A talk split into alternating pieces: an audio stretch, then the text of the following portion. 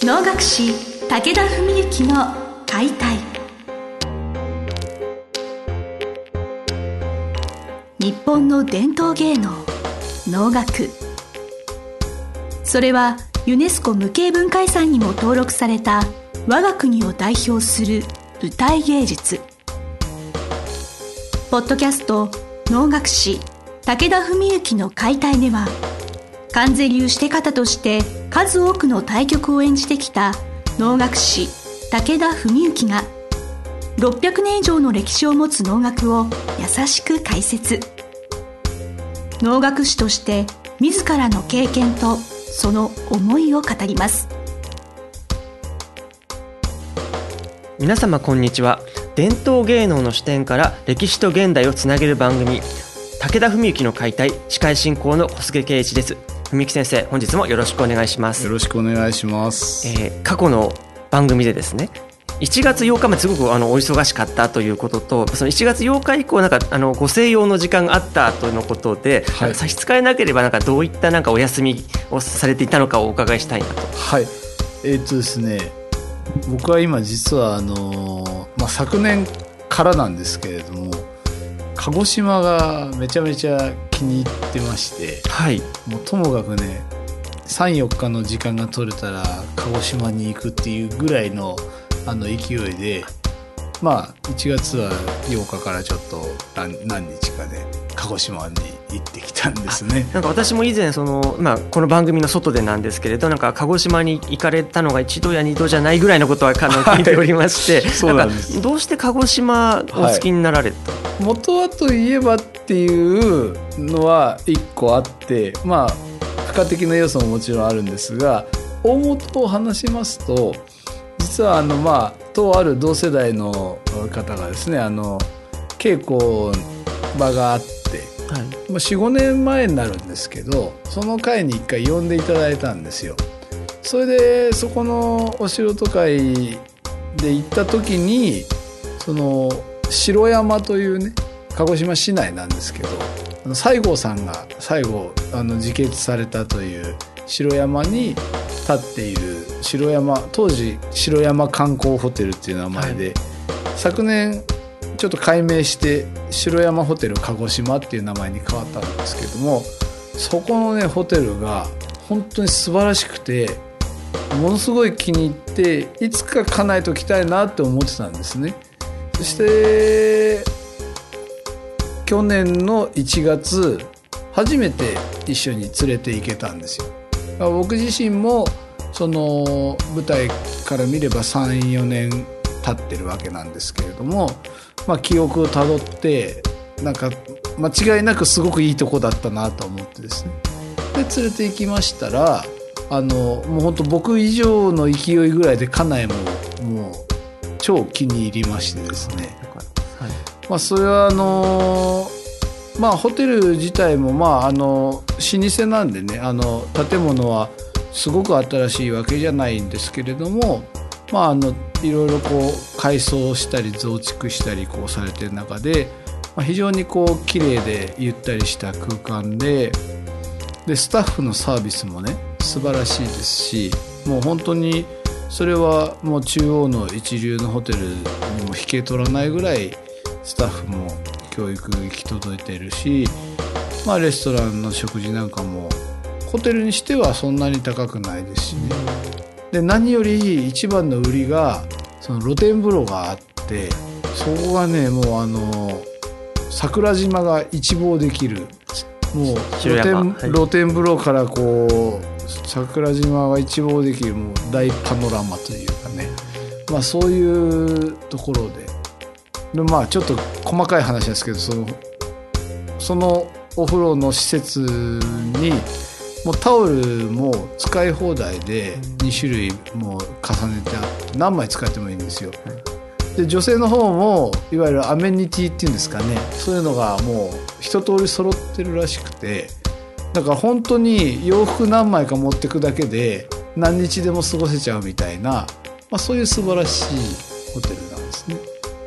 でもまあ本当にあの桜島側じゃなくするとねあの山側の方のリーズナブルな部屋にするともう一人一泊1万円しないぐらいなんであの、まあ、誰でも行けるっていうところなんですよね。これ番組聞いた人みんな行っちゃうんじゃないかなと、はい、ちょっと僕、城山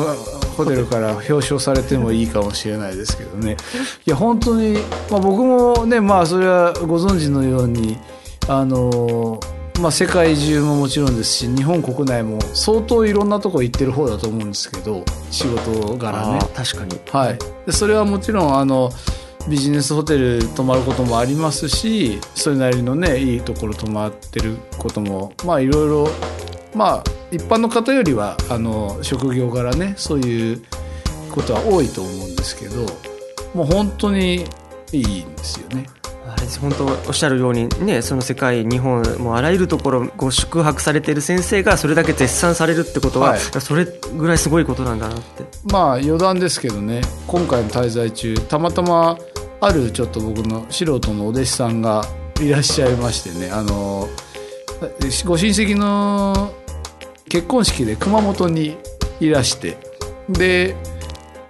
鹿児島も行こうと思ってるっていうんであそれはぜひ行ってくださいって。で絶対ここに泊まってくださいねっていうふうに僕はおすすめしたら「あじゃあ行きます」ってそこ泊まりますって言って。で1泊だけねそこに泊まられたんですけどたまたま僕の滞在期間とね同じ時だったんで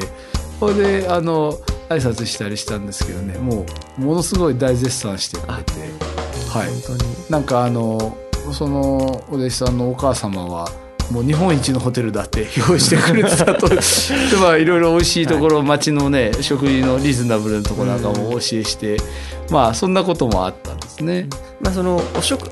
気候といいますか過ごしやすい気候でもありますし、はい。まあ、おいしいねご飯もたくさん鹿児島ね、ありますまあ、九州全般的に肉も魚もうまい野菜もうまいっていうのはあるんですけど、まあやっぱり海がねすぐそばですしね。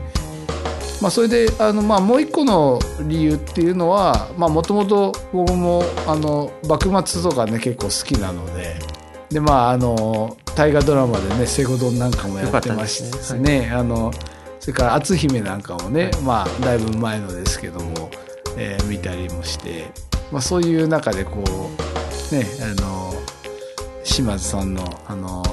成明さんのねあのこれ仲介した洗顔園とかね、そういうとこもあったり。でまあいろいろまあでも基本的には観光というよりはもう僕はゆったりしに行くっていう感じなんですけど。でまあ去年ですから1月に行ってからまあ1年のうちに実は何回も行ってしまったというね。もう休みさえ取れればっていう。まああとあのポリープのね出団期間なんかも喋れないで打ちこもっててもね悲しくなるからっていうんでちょっと当時だとかね何日か行ったりしたんですけども。それでまあ実は今回のね滞在の時にあのまあ去年そんなに行ってて鹿児島を愛してるなんて言っておきながらねまあ、まだまだ知らないこともいっぱいあって。で今回の行った最初の日に街でちょっとマッサージを受けたらそのチランというとこに行かれましたかっていうふうに聞かれましてね、はい、まああの指宿とかチランとかまあああの、まあ、チラン茶っていうのでお茶で有名なとこなんですけど、ねはい、そこにねあの実は僕は全然知らなかったんですけどもその特攻隊あの神風特攻隊の方々のそのいわゆる記念館みたいのがありましてね。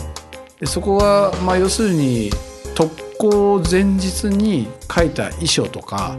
まあ、親や兄弟に宛てた手紙とかねでそういうもう本当にその原本というか、あのがもう何百通と展示してある、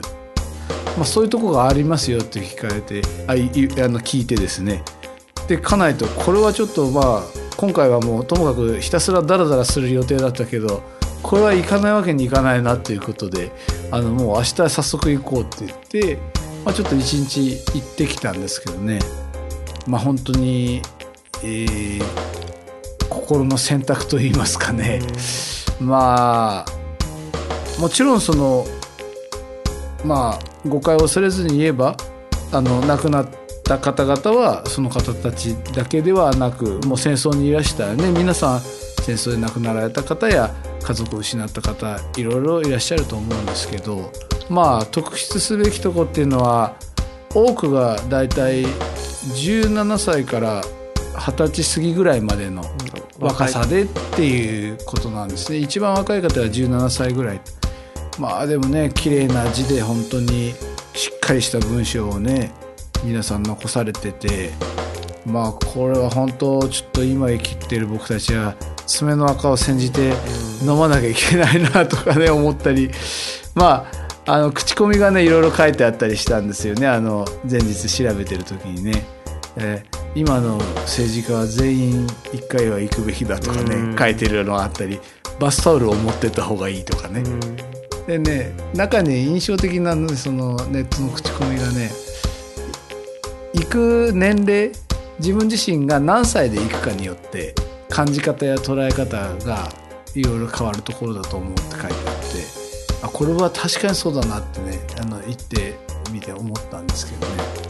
もう行く前からその口コミだけでも泣きながら読んでたんですけども、はい、もうねあの家内と類活に行こうって言ってねあの涙をもうねたくさん流しながら、えー、音声ガイドも聞きながら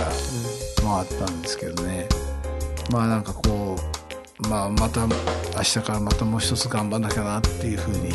思わせていただいたというかねそういうことがありました。すごい貴重なお話だと思うので、はい、やっぱりその今の平和というものを、まあ、その感謝する気持ちというのはやっぱどうしても日常生活の中で忘れていってしまうじゃないですか。だから、はい、そういう場所に直接足を運ぶことで、なんかやっぱりそういう、まあ、触れるっていう、まあ、気持ちを思い返すっていうことだと。あのー、ですから、ね、戦後敗戦国でもう本当に10年とかでねなんか昭和30年ですかにもあのーもはやあの日本に敗戦国の影はないとかって言われたとか戦後ではないとかってね。言われたっていうふうに聞きましたけどもあのそそれもねやっぱりそういう影響といいますかあのそこで家族や友人を失った方々があいつの分まであの子の分まで、うん、えー、ね、あるいはお父さんの分までとか言ってあのもう自分が生きてる幸せを感じながら頑張ったからこそその復興があったし今があるんだと思うんですよね。でまあ、今ってのはもうその貯金はいわば使い果たしちゃってまた大変な時代になってまたあのここ一周回ってきてねだからやっぱ我々がまた頑張っていかなきゃいけないかななんていうのね。先生がたびたびおっしゃっている、はい、脳の鎮魂っていうのがやっぱそこにつながってくるのかなって、はい、そうですね。もう本当になんかそういううんあのまあ結局ね祖父も戦争に行ってますしね、はい、生きて帰ってきたんですけれどもね。やっぱりそういうところは結構身近にねまあ要は僕が生まれる30年前は戦争してたってわけですからね、まあ、そうやって考えると本当にあのねもっともっと一生懸命そうです、ね、まあ、もっともっと楽しんでねあの生きなきゃいけないなって思いを新たにしましたけどね、はい、ありがたさを感じながら、はい、頑張っていきたいなとぜひ皆さん、あの城山ホテルに泊まって知覧ね、えー、特攻記念、えー、会館だかな、はい、いらしてください、はい、あの私も鹿児島に一度行ったことあるんですけどもう一回行きたいなって気持ちになりました、はい、はい、またあのお時間お休みのお時間の使い方といろいろお話をお伺いできたらと思います。先生本日はありがとうございました。ありがとうございました。本日の番組はいかがでしたか？番組では武田文幸への質問を受け付けております。ウェブ検索で武田文幸と入力し検索結果に出てくるオフィシャルウェブサイトにアクセスその中のポッドキャストのバナーから質問フォームにご入力くださいぜひ遊びに来てくださいね。